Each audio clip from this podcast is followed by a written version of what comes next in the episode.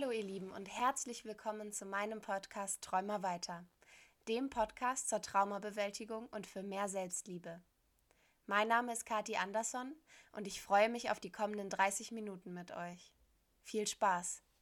Hallo ihr Lieben und herzlich willkommen zu einer neuen Folge Träumer ehrlich. Heute wieder mit Lara. Hi Lara. Hallo.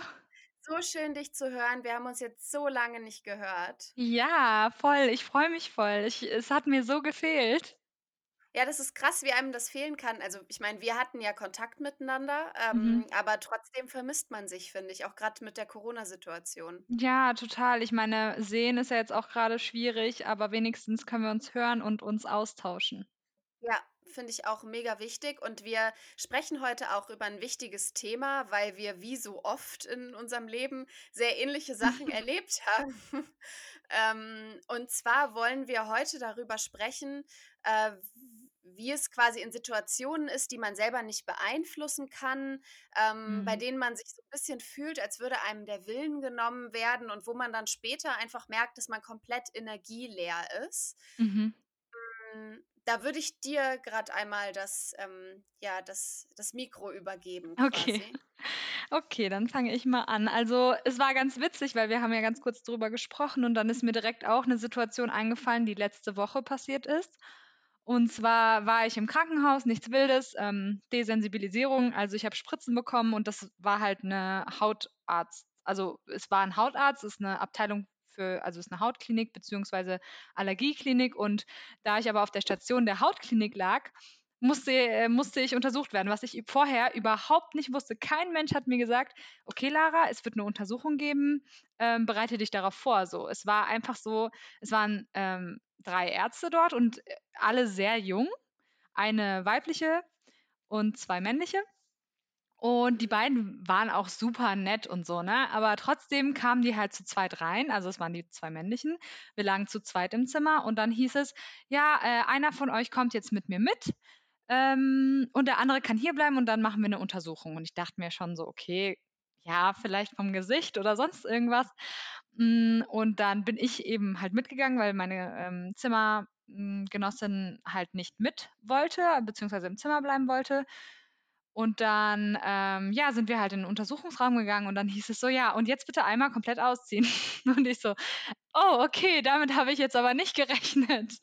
Ähm, und es, also es war mir dann schon echt unangenehm, obwohl es ja an sich nichts Schlimmes sein dürfte, weil ich meine, das ist ein Arzt und ich meine, ich weiß, er weiß, was er tut. Und ähm, da war auch noch eine äh, PJlerin dabei. Das heißt, es war ja nicht mal alleine oder so. Aber trotzdem war es so, okay, ausziehen bis auf die Unterwäsche und ich war so erstmal so, äh, äh, Schock. Und das Mhm. hätte ich früher nie gehabt. Früher war mir das völlig egal. Aber es war halt so ganz, ganz strange. Und seit der Situation auch so mit das erste Mal, dass ich von einem Mann untersucht wurde. Und dann ähm, habe ich mich halt, äh, klar, muss ich mich ja ausziehen, habe mich hingelegt und er hat halt wirklich am ganzen Körper komplett meine Haut untersucht und halt geschaut, ähm, ob da irgendwelche Un Unebenheiten oder Unreinheiten oder irgendwas ist oder irgendwelche Allergien, ähm, die lokal entstanden sind. Und er hat halt auch immer wieder rumgedrückt, sowohl auf dem Bauch, an der Leiste. Und es war halt die ganze Zeit so, ich habe mich wirklich, es war so eine Starre in dem Moment. Und ich dachte mir so, bitte hört's einfach aus, es soll sofort aufhören. Und ich habe halt versucht, immer irgendwie abzulenken und irgendein Thema anzusprechen. Vor allem musste ich halt auch daran, also was mir halt so schwer gefallen ist, dass er halt sehr jung war, weißt du, also er war jetzt, für, ich weiß nicht wieso, aber das hat mich, das hat es mir noch schwieriger gemacht. Also er war so ein, vielleicht ein Jahr älter als ich oder zwei Ja. höchstens. Das hat es mir noch schwieriger gemacht, warum auch immer. Und ähm, ja, dann habe ich mich so total hilflos gefühlt und dachte mir so, ich kann ja jetzt aber ihn auch nicht wegschubsen und sagen, okay, geh weg, ich möchte das nicht.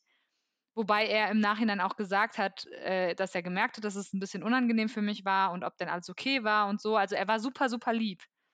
Und ja, aber es, das war halt dieses Gefühl von Hilflosigkeit und von, oh, ich will hier raus. Also ich kam in diese, ich kam in dieses Gefühl, ich möchte das nicht, ich will weg. Mhm. Und so, so richtig panisch schon fast. Und danach, wie ging es dir danach? Genau, danach, ähm, am Anfang, ähm, also erstmal war, in der Situation habe ich das gar nicht so extrem wahrgenommen, wie ich das jetzt beschreibe. Das klingt komisch, aber es war halt in der Situation nur: „Okay, ich will da weg.“ Aber je mehr ich dann darüber nachgedacht habe und es ging nicht mehr aus meinem Kopf raus. Also, es war nicht einfach so: „Okay, das war jetzt so und ich habe mich nicht so gut gefühlt“, sondern ich hatte, glaube ich, mehrere Tage danach noch ein ganz, ganz komisches Gefühl. Und dann habe ich erst gemerkt, dass ich mich eigentlich so gefühlt habe, wie ich's jetzt grade beschrieben habe. Mhm. Und ich habe auch Ja. mit niemandem drüber geredet. Ich habe gesagt ich habe das halt Georg erzählt und habe auch gesagt, es war unangenehm und so, aber ich habe nie gesagt, dass ich wirklich dieses Gefühl hatte. Ja, Ja. verstehe ich. Ich habe das auch oft danach. Also, ähm wenn es so Situationen gibt und in der Situation denke ich: „Okay, irgendwie fühle ich mich nicht wohl“, dann kann ich die Gefühle erst deutlich danach einordnen Genau. irgendwie. Das ist aber irgendwie so schade, weil eigentlich will ich das ja in dem Moment einordnen, um richtig zu handeln. Mhm. Aber bei mir ist das ganz oft so, auch in Streitsituationen zum Beispiel, danach fällt mir ein: „Oh, das hättest du aber auch noch sagen sollen.“ Ja. Ja, das kenne ich. Ich glaube, das kennen aber generell viele, dass Ja, man das dann quasi, wenn man 3 Tage später unter der Dusche steht und unter der Dusche dann Ja. die Diskussion noch mal durchgeht und sich so denkt so: „Ja, und das hätte ich sagen können und dann hätte der das gesagt.“ Ja, genau, genau. Ja. Aber, ähm, Ja. es ist super spannend, dass dass du das sagst, weil also, wir kamen grade darauf, weil ich heute früh 'nen Hautarzttermin hatte und, ähm, ich habe momentan so 'n bisschen Probleme mit meiner Haut und hatte deswegen 'ne, ähm, kosmetische Ausreinigung vor dem Mhm. Hautarzttermin und es hört sich wilder an, als es ist. Also, eigentlich wird dann quasi einfach nur das Gesicht gereinigt und so Unreinheiten werden entfernt. Ähm, ich wusste aber nicht also, ich habe das schon mal mit 14, 15, 16 habe ich das irgendwie alle 4 Wochen machen lassen und kannte das halt auch und wusste auch, dass es mal wehtut.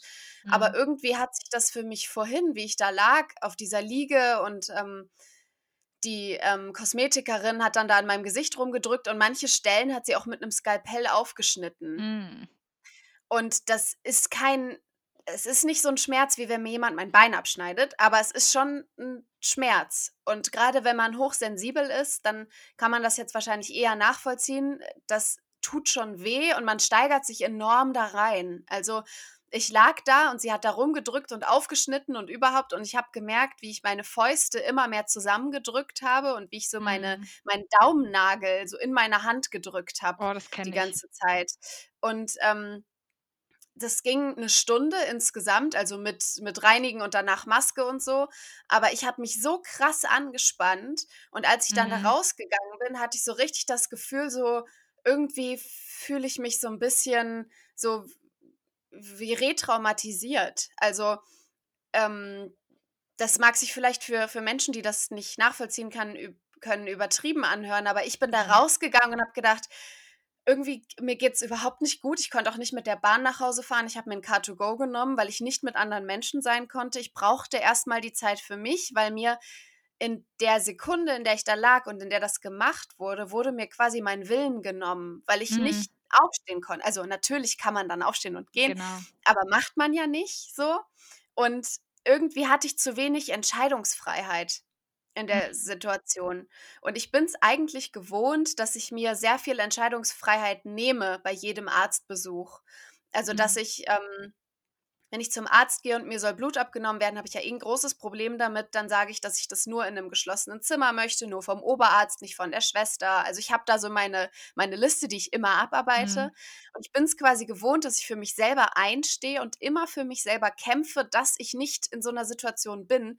Und heute habe ich irgendwie versagt. Also, so fühlt sich das an. Ich habe versagt Mhm. Darin, mich selber zu schützen und habe mich so ausgeliefert gefühlt und wie du auch gesagt hast, so hilflos irgendwie. Und, ähm, ja, sie sagte dann: „Ja, und in 6 Wochen kommen Sie dann wieder.“ Und in meinem Kopf hat sich so alles dagegen gesträubt. Und ich glaube, ich Mhm. werde nie wieder dort zu 'ner kosmetischen Behandlung gehen. Nicht, weil's jetzt super schlimm war, sondern weil es sich einfach angefühlt hat, als hätte ich keinen keine keinen Willen gehabt.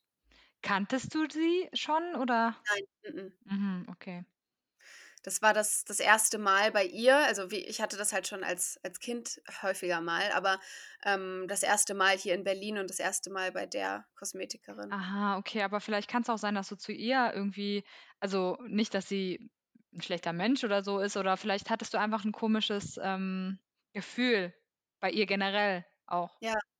Ja, ich, ähm, habe das generell sehr oft mit äh, mit Ärzten und Ärztinnen. Ich wechsle sehr oft meine Ärzte, Mhm. egal, ähm, in welchem Berufsfeld, also egal welcher Arzt, aber ich wechsle relativ häufig, weil ich mich nicht wohlfühle und ich fühle mich tatsächlich bei der Hautärztin grade total wohl und diese diese Mhm. kosmetische Behandlung hat halt jemand anders gemacht. Ähm, deswegen würde ich jetzt nicht unbedingt direkt Hautärztin wechseln, aber ich glaube, ich würde halt erst mal, während es mir zumindest im Moment eh schon so 'n bisschen schwierig geht, mich nicht noch mal in diese Situation bringen. Ja, ja, voll. Ne, kann ich kann ich generell Ärzte also, ich meine, ich komme aus 'ner Ärztefamilie, aber trotzdem, ich finde es so unangenehm, zu Ärzten zu gehen und vor allem seit der Situation noch viel mehr. Ich weiß nicht warum, weil an sich sind das ja Menschen, die uns helfen und die uns irgendwie ja, die sind ja dafür da, das ist ja deren Beruf. Ja. Aber ich kann also, ich finde das ganz schlimm. Ich weiß nicht, seitdem, das Ja. ist ganz, ganz schlimm. Ja, ich finde das aber super spannend und, ähm, vielleicht kann da mal jemand Bezug zu nehmen, der vielleicht Arzt oder Ärztin ist, ob ähm, ob ihr ähnliche Erfahrungen habt, weil es gibt ja auch Survivor, die so 'n Beruf angenommen haben. Ähm, warum? Mhm. Und, ähm, ob ihr da ob ihr da Erfahrung habt, weil ich habe dieses Gefühl mit verschiedenen Berufsgruppen, die aber alle irgendwie in Anführungszeichen über mir stehen. Mhm. Also, ich habe das Gefühl mit AnwältInnen, mit ÄrztInnen, ähm, so mit mit Leuten, die Macht über mich ausüben könnten. Mhm. Ja, aber das würde ja das ist ja das kann man schon erklären, finde ich. Ja, ja, finde ich auch. Nur das, ähm also, ich habe zum Beispiel selten solche Gefühle mit, ähm, 'ner Drogeriefachverkäuferin. Ja, ja, also, ich ich verstehe voll und ganz, was du meinst. Ich glaube, bei mir, äh, kommt das nicht so krass zur Geltung, weil ich halt grade vor allem bei meiner Schwester sie ist grad im PJ, also, im praktischen Jahr ähm, ich habe halt jeden Prozess genau mitbekommen, wie sie da hingekommen ist Mhm. und deswegen habe ich das nicht. Ja. Was du grade sagst. Aber trotzdem gehe ich ungerne hin, obwohl ich genau weiß, wie dieser Prozess ist und jeder, der Arzt ist, war in diesem Prozess oder Ärztin. Ja. Trotzdem, ich weiß nicht, also, ich weiß nicht, es kann ich kann's dir nicht erklären. Ich es ist sehr, sehr komisch. Ja, spannend aber, oder? Also, ich finde es Mhm. immer wieder spannend, was wir so für für ähnliche Gefühle haben, weil wir ja doch eigentlich was recht Unterschiedliches erlebt haben. Total. Also, wir haben ja manchmal ist es sehr, sehr ähnlich Mhm. und dann ist es aber im nächsten Moment komplett anders und das Ja. finde ich halt so spannend und das zeigt auch, dass es nicht eine Norm gibt, wie man sich Mhm. verhält oder wie man sich fühlen sollte sollte in Anführungsstrichen. Ja. Ja, das finde ich auch. Das ist auch 'ne ganz schöne Message so für die HörerInnen, ähm, dass egal wie ihr euch fühlt und egal wie ihr mit Situationen umgeht, ihr seid nicht alleine. Es gibt immer irgendjemanden, Mhm. der das nachvollziehen kann und, ähm, wir sind alle ja irgendwie 'n bisschen anders, aber irgendwie haben wir das halt gemeinsam quasi dieses dieses Erlebte und, ähm, wir haben ja uns das letzte Mal am 1. und ne, am zwei am 2. Januar wann haben wir uns gesprochen? 1. Januar. Am 1. Januar direkt zum Neujahr gesprochen. Mhm. Ähm, du warst währenddessen in der Klinik. Wir haben uns nicht gesehen seitdem 2 Mhm. Wochen, seit wir das letzte Mal Mhm. gesprochen haben. Ähm, was ist noch so bei dir passiert? Wie war generell für dich der der Klinikaufenthalt so unter diesem unter diesem Punkt des der Fremdentscheidung? War das okay für dich? Ich habe mich gefühlt wie in einem Gefängnis. Es Mhm. war einfach so ähm, vor allem, weil ich wusste, dass wenn ich 'ne Spritze bekomme, es immer sein kann, dass ich 'n anaphylaktischen Schock bekomme. Das bedeutet, dass Ärzte mir einen Zugang legen müssen und, ähm, mich quasi retten müssen.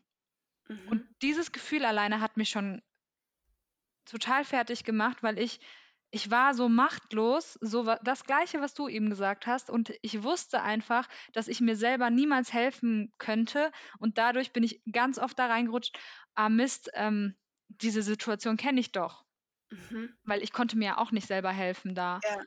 in der Situation und dann habe ich mich immer wieder ich musste mich immer, immer, immer wieder rausholen und habe mich halt versucht abzulenken und ich konnte nicht mal raus. Ich durfte nicht an die frische Luft. Das heißt, ich war immer auf dieser Station oder beim Arzt im, im, im Untersuchungsraum, beziehungsweise wo ich eben die Spritzen bekommen habe. Das heißt, es war einfach wirklich Machtlosigkeit ohne Ende, eine Woche lang. Und das hat so an mein, mein, meinem Selbstbewusstsein auch genagt, Ja.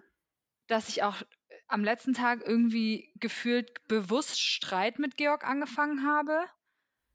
Was, was mir im Endeffekt natürlich wieder leid tut, aber solche, ich, Mhm. ich rutsche dann so schnell in solche, ich weiß nicht, ich habe aber diesmal, ich bin eigentlich immer so ein Mensch gewesen, das habe ich jetzt diesmal gemerkt, der alles immer sehr gerne mit meinen Freundinnen geteilt hat, also auch wenn ich mich, wenn es mir so schlecht ging. Das habe ich diesmal gar nicht gemacht. Ich habe ähm, ich habe das versucht mit mir selber auszumachen und habe versucht, mich selber da, da rauszuholen, weil ich irgendwie das Gefühl hatte, dass mich da jetzt niemand wirklich verstehen würde, könnte, ja, Mhm. oder auch sollte. Ich weiß es nicht. Also Ja. mh, ich habe das ganz bewusst einfach versucht, von anderen fernzuhalten und jetzt im Nachhinein war es echt schlimm, die ganze Woche, komplett. Aber andererseits ging es auch schnell um. Mhm. Ja. Ja. Und wie ist das mit den Corona-Richtlinien? Durftest du Besuch haben? Nee, das auch nicht. Und ich glaube, das war auch ein an ein weiteres Problem. Das heißt, der Tag ist halt überhaupt nicht umgegangen. Also, weißt du, Ja. du ich hatte dann um 10 'ne Spritze bis, ähm oder um 8 hat's angefangen bis 11 und danach war ich den ganzen Tag auf dieser Station. Mhm. Keiner durfte kommen, ich durfte gefühlt nichts machen. Neben mir lag jemand. Sie war super lieb, wirklich, aber irgendwann, wenn du wirklich keine Ahnung, wie viele Stunden mit einer Person, die Ja. du nicht kennst, wo du ja auch schon 'n bisschen drauf achtest, wie du dich verhältst, ähm, Mhm. bist, das erdrückt dich. Ja. Ja, das kann ich mir vorstellen. Du hast doch kein Problem in Anführungszeichen mit Spritzen, oder? Für dich ist das okay? Ja, ne, das nicht, zum Glück. Und vor allem das Schlimme war, dass sie es bei mir nicht geschafft haben, Zugänge zu legen. Das heißt, mein Arm ist grün und blau gewesen, weil sie's nicht hinbekommen haben, wo ich mir dann auch denke so: „Hallo?“ Ja. Ja. Ne, Das ist aber ja für du ha mich die Horrorvorstellung. du du hast 'n Problem mit Spritzen, ne? Ja, ja, 'n riesiges. Also, Mhm. grade Blut abnehmen und so, es ist für mich ja 'ne Tortur. Ich war, ähm, letzte Woche hier beim Arzt, weil ich 'n Attest für 'ne Klausur brauchte Mhm. und war bei ihm und wir haben uns über, ähm über Testergebnisse von von 'nem EKG unterhalten, weil ich 'n Langzeit-EKG gemacht habe, weil ich, ähm, Mhm. Herzrhythmusstörungen habe. Mhm. Und da kam dann was raus und er sagte dann zu mir: „Na ja, man man müsste auf alle Fälle auch mal die Schilddrüse, ähm, kontrollieren.“ Und dann Mhm. meinte ich: „Ja klar, gar kein Problem“, so. Und er so: „Ja, dafür müssen wir Blut abnehmen. Das können wir aber jetzt direkt machen.“ Und Oh mir ist alles aus'm Gesicht gefallen. Ich saß da komplett steinern. Ich konnte mich nicht mehr bewegen und habe dann zu ihm gesagt: „Ich kann das nicht jetzt machen.“ Und er: „W wieso?“ Und er ist sehr nett und wirklich sehr hilfsbereit. Und dann habe ich gesagt: „Ich Mhm. habe 'n großes Problem damit. Ich bin auch in Therapie seit einiger Zeit. Ich ich kann das nicht.“ Und er so: „Ja, ich ich kann Ihnen anbieten, dass ich das mache. Ich kann Ihnen anbieten, dass wir's jetzt direkt machen, dass Sie sich quasi nicht drauf vorbereiten können emotional.“ Ähm, und Mhm. er hat wirklich versucht, mir das sehr recht zu machen und ich habe zu ihm gesagt: „Es geht nicht. Ich ich kann das nicht.“ Oh Ähm, ich nein. muss ja vorher immer, ähm, Tavor nehmen, also quasi 'n psychisches Relaxanz, also was mich, ähm was Mhm. mich ausschaltet psychisch. Mhm. Ähm, und ich habe auch immer welche dabei und ich hätte das auch dort machen können, aber ich muss mich emotional darauf vorbereiten und vor allem muss ich meine Frau darauf vorbereiten, weil wenn ich das genommen habe, dann bin ich stark depressiv 3 Tage. Hm. Ähm, also für mich ist Blutabnehmen 'ne Riesenprozedur. Und als er dann da vor mir saß und sagte: „Wir können das jetzt machen“, hätte ich fast gelacht, weil weil das für mich so fern ist, einfach mal spontan Blut abzunehmen. Das ist so das Fernste, was ich mir vorstellen kann. Ähm, ja, also ich ähm, das wäre fast fast, äh, nach hinten losgegangen, der ganze Plan da. Ähm, aber also so mit mit Spritzen an sich kann ich besser um als mit Blut abnehmen. Also, wenn jetzt hier bald die Corona-Impfung kommen sollte, dann werde ich das durchstehen. Da werde ich Mhm. kein kein Fass aufmachen, aber Blut abnehmen ist für mich schon irgendwie 'n großes Thema immer noch. Aber würde also darüber haben wir ja schon mal gesprochen. Also, du hast das war aber auch schon vorher so, ähm, bevor, äh, du, äh, misshandelt wurdest beziehungsweise vergewaltigt? Oder war das danach erst? Hm, also, ich fand Blutabnehmen noch nie gut, aber, ähm, so extrem ist es erst geworden nach, ähm, dem Trauma. Auch einfach, weil ich beim Blutabnehmen keine Wahl habe. Also mir wird auch wieder da mein Willen genommen. Ich muss da liegen, das muss passieren. Ich kann nicht währenddessen abbrechen. Und vor allem wird was in mich gesteckt, die Spritze, weißt du? Also Mhm. beim Impfen, das geht schnell, das ist schnell vorbei. Blutabnehmen dauert mir zu lange. Ich glaube, würde Blutabnehmen schneller gehen, dann hätte ich damit auch ein weniger Problem. Aber es kann ja schnell gehen. Nee, es dauert mir immer zu Ja, lang. okay. Vor Ne. allem bin ich halt vorher schon so also ich ich habe ja immer vorher Zeit, mich drauf einzustellen und dann muss ich das alles organisieren, weil meine Frau muss mich fahren, ich muss 'ne Tavor vorher nehmen, ähm, Mhm. ich muss danach 2 Tage komplett frei von Uni und Arbeit sein. Ähm, es ist halt immer schon 'n Riesenprozess und wenn's dann passiert, dann ist es für mich emotional so anstrengend, ähm, dass ich halt wirklich danach nichts mehr machen kann. Und dadurch ist es halt so 'n so 'n großes Thema und, ähm, oft ist auch die Frage im Raum, wie ich das machen will, wenn wir Kinder bekommen. Mhm. Weil da muss mir ja mal Blut abgenommen werden und ich sage dann immer: „Ja, bis dahin habe ich das im Griff.“ Ähm, das sage ich schon seit 10 Jahren. Also, ich weiß nicht, ähm, Mhm. ob ich's wirklich bis dahin im Griff habe, aber, ähm, da ist es dann wenigstens für 'nen anderen Grund. Also, bisher Mhm. war Blutabnehmen immer so, wir müssen das machen, um irgendwas rauszufinden, um dann irgendwie noch was zu machen. Und ich glaube, wenn's dann heißt, wir müssen das machen, damit du 'n Kind bekommen kannst, dann ist es für mich noch mal einfacher, das, ähm, umzusetzen. Hm, also, ich glaube, ich kann das auch nur, weil ich äh, weil meine Schwester das auch mal bei mir geübt hat. Und für mich ist das einfach nicht also, für mich hat das nie was Schlimmes denn deswegen dargestellt. Also, was für mich viel schlimmer ist, ist, wenn die merken wenn Ärzte merken, dass mit mir irgendwas nicht ganz normal ist, also, normal in Ja. Anführungsstrichen. Ja, das meine Und manchmal die sind schon also, ich hatte schon viele Ärzte, die sehr, sehr schlau waren und auch direkt gut schließen konnten darauf schließen konnten. Aber dann, äh, wenn die mich dann zum Beispiel fragen: „Was ist dir denn passiert oder wurdest du vergewaltigt?“ Und dann Mhm. dieses Wort ich ich hasse dieses Wort, aber ich will es einfach immer öfter sagen, weil ich damit weil ich davon einfach wegkommen will, dass dieses Wort mich triggert. Ja. Und da äh, dadurch, dass ich das mir so eingeredet habe ähm, jetzt habe ich den Faden verloren, äh, fand ich das auf jeden Fall damals, ähm, nie also, jetzt vor allem jetzt mittlerweile nicht mehr so schlimm, weißt du? Mhm. Ja, ich glaube, das hat auch total viel irgendwie mit wie oft man's macht zu tun. Ich mir musste halt noch nie so oft Blut abgenommen werden in meinem Ja, Leben. ja, okay. Also, ähm, ich ich habe ja die Nervenschäden, also, aufgrund von, ähm, Vitamin B12-Mangel habe ich Nervenschäden. Mhm. Ähm, und deswegen musste mir mal regelmäßig gespritzt werden und mir musste Blut abgenommen werden. Und der Neurologe, der das damals gemacht hat, dem bin ich sehr dankbar, weil der mich sehr ernst genommen hat und der hat mit mir ja selber rausgefunden, wie viel Tavor ich brauche. Also, wir haben mit einer gestartet, dann hat er Mhm. mir 'ne Spritze vors Gesicht gehalten, hat gesagt: „Und, wie geht's dir?“ Ähm, ich habe hyperventiliert, dann hat er mir noch eine gegeben, Mhm. hat wieder gefragt: „Und, wie geht's dir?“ So. Und, ähm, also, der hat das wirklich gut gemacht und da habe ich mich wohlgefühlt und der durfte dann auch Blut abnehmen und dann auch irgendwann mit der Zeit durfte er auch Blut abnehmen, wenn ich nicht 3 Tavor, sondern vielleicht nur eine genommen hatte. Ähm, weil ich einfach ich brauche Souveränität. Also, ich brauche Ja. Menschen, die reinkommen, die meinen Ärmel hochmachen, die die Spritze reinstecken, Blut abnehmen, so alles richtig souverän, die wissen, was sie tun. Was ich überhaupt nicht ab kann, sind Menschen, die irgendwie vorsichtig sind oder Angst haben. Ja, aber das spricht auch wieder dafür, weil äh, weißt du noch, als wir darüber geredet haben, wo du gesagt hast, wie die Leute auf dich reagiert haben? Mhm. Und sobald jemand so vorsichtig war und Mitleid hatte, sage ich Ja. mal, bist du hast du ja zugemacht.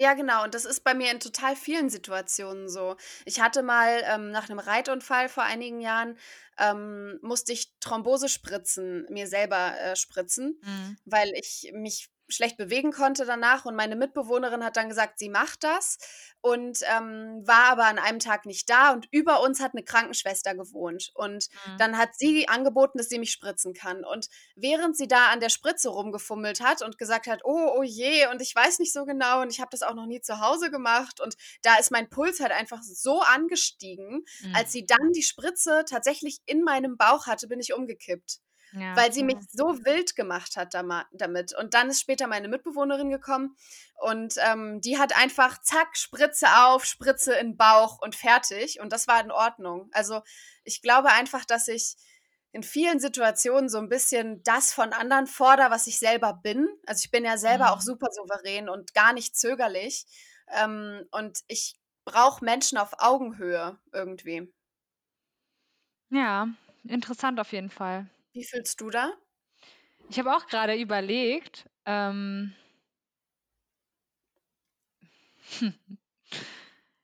Ich weiß es nicht. Also, hm, mir tut Unsicherheit immer so leid irgendwie. Also, das soll überhaupt nicht komisch klingen oder irgendwie herablassend, aber mir tut das immer so leid, wenn Leute unsicher sind, weil also, ich bin dann halt extra nett zu denen, weil ich das Gefühl habe, die brauchen das jetzt grade, weißt du? Mhm.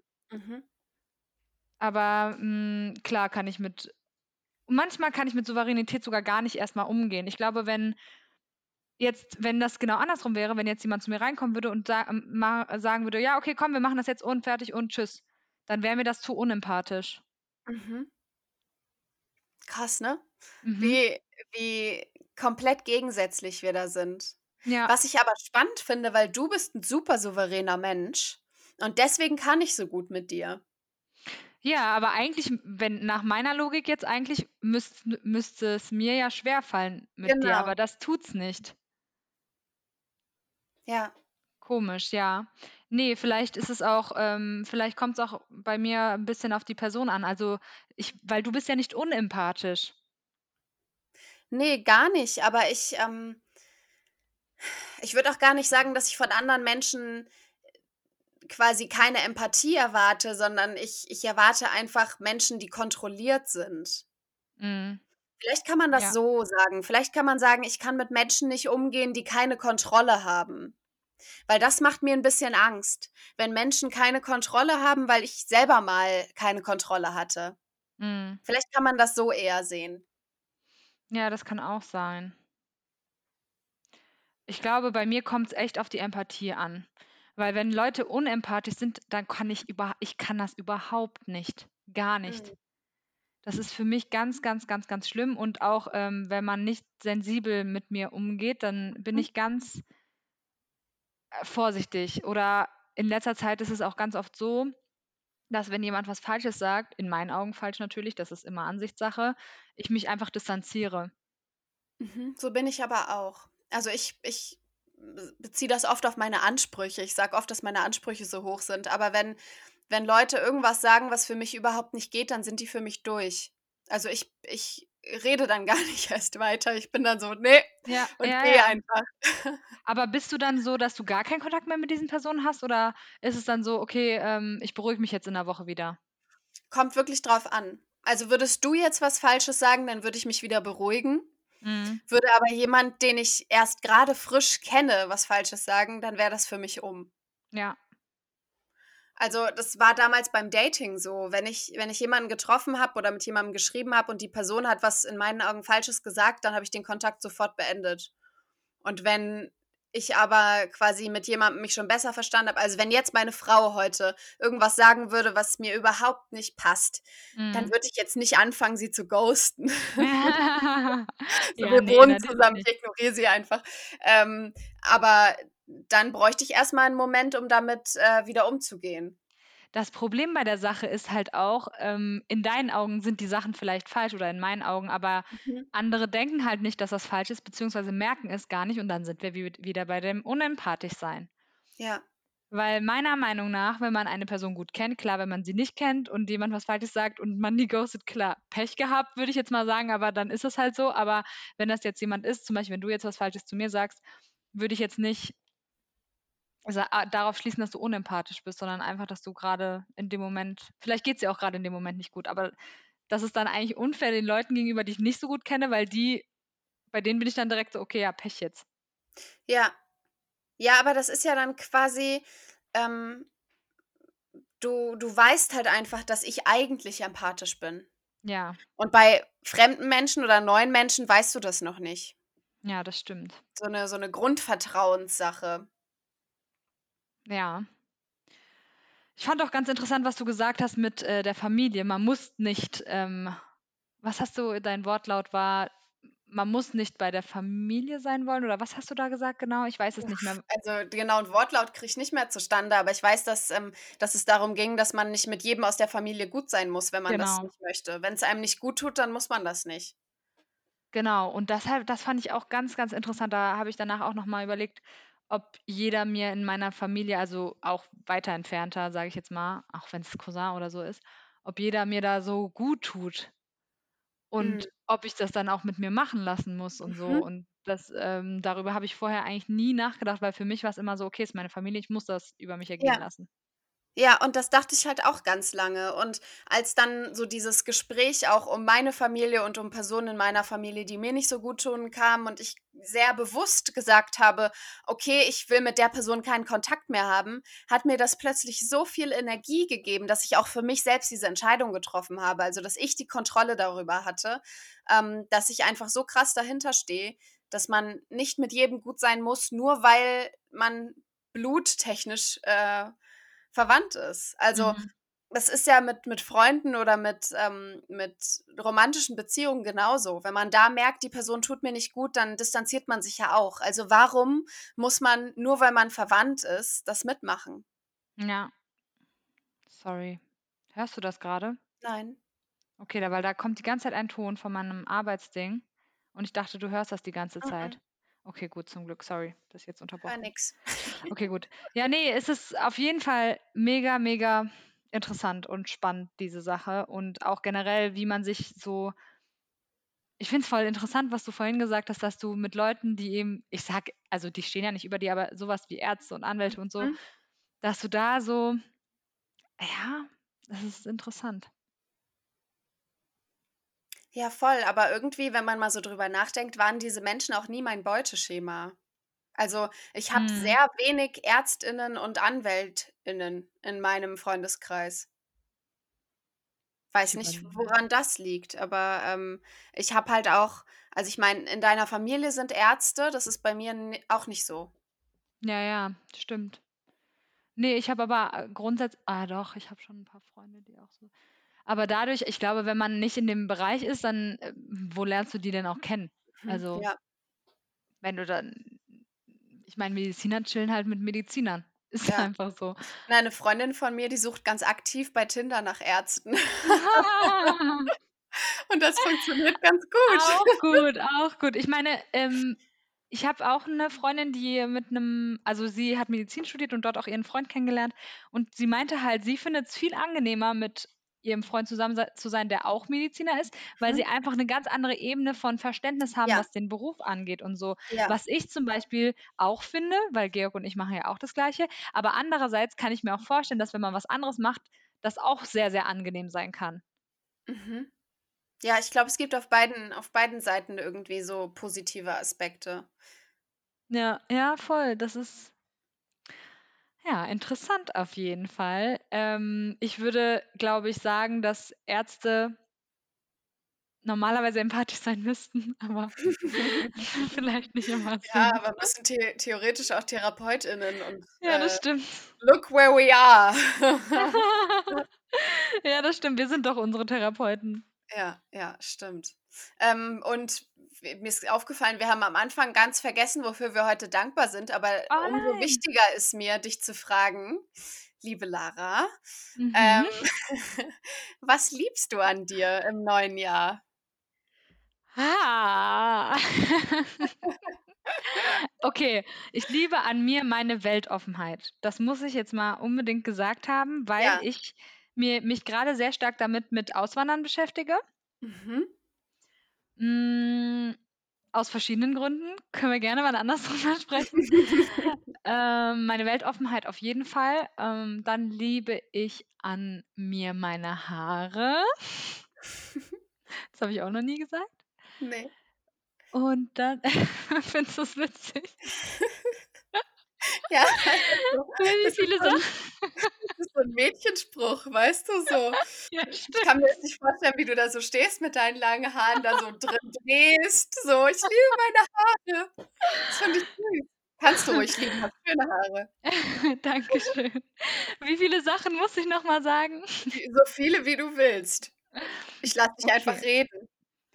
Okay, ähm, jetzt wird's schon wieder schwer. Nein, ich, ähm ich liebe mein Lachen. Ja, das liebe ich auch. Danke. So, jetzt wieder gut. Und ich finde, was du an dir lieben kannst, ist deine Stärke, weil darüber haben wir ja Mhm. grade die ganze Zeit gesprochen, wie du die die Woche im Krankenhaus einfach so weggesteckt hast, obwohl es schwer für dich war und obwohl es nicht Mhm. das leichteste Szenario für dich war, hast du das geschafft und, ähm, dir geht's jetzt augenscheinlich also, so wie ich das jetzt wahrnehmen kann, erst mal nicht super schlecht, sondern du hast das Mhm. einigermaßen weggesteckt und ich finde, dafür darfst du auch wirklich deine Stärke lieben.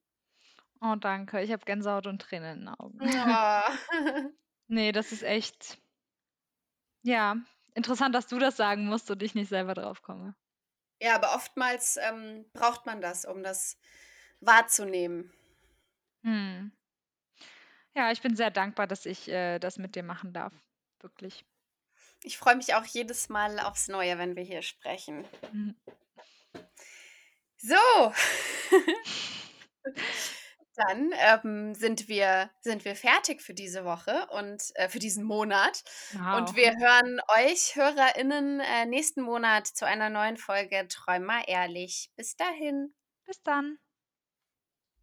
Wenn ihr Fragen oder Anregungen zum Podcast oder zu mir habt, dann schreibt mir gern bei Instagram oder schreibt mir einfach eine Mail. Ich freue mich auf die nächste Woche mit euch. Und denkt dran, wir schaffen das. Alle gemeinsam. Und nun würde ich gerne zum Abschluss mit euch eine Minute nur den Klängen der Wellen lauschen, vielleicht an gar nichts anderes denken, eventuell meditieren, wenn ihr darauf Lust habt, und einfach mal nur im Moment sein.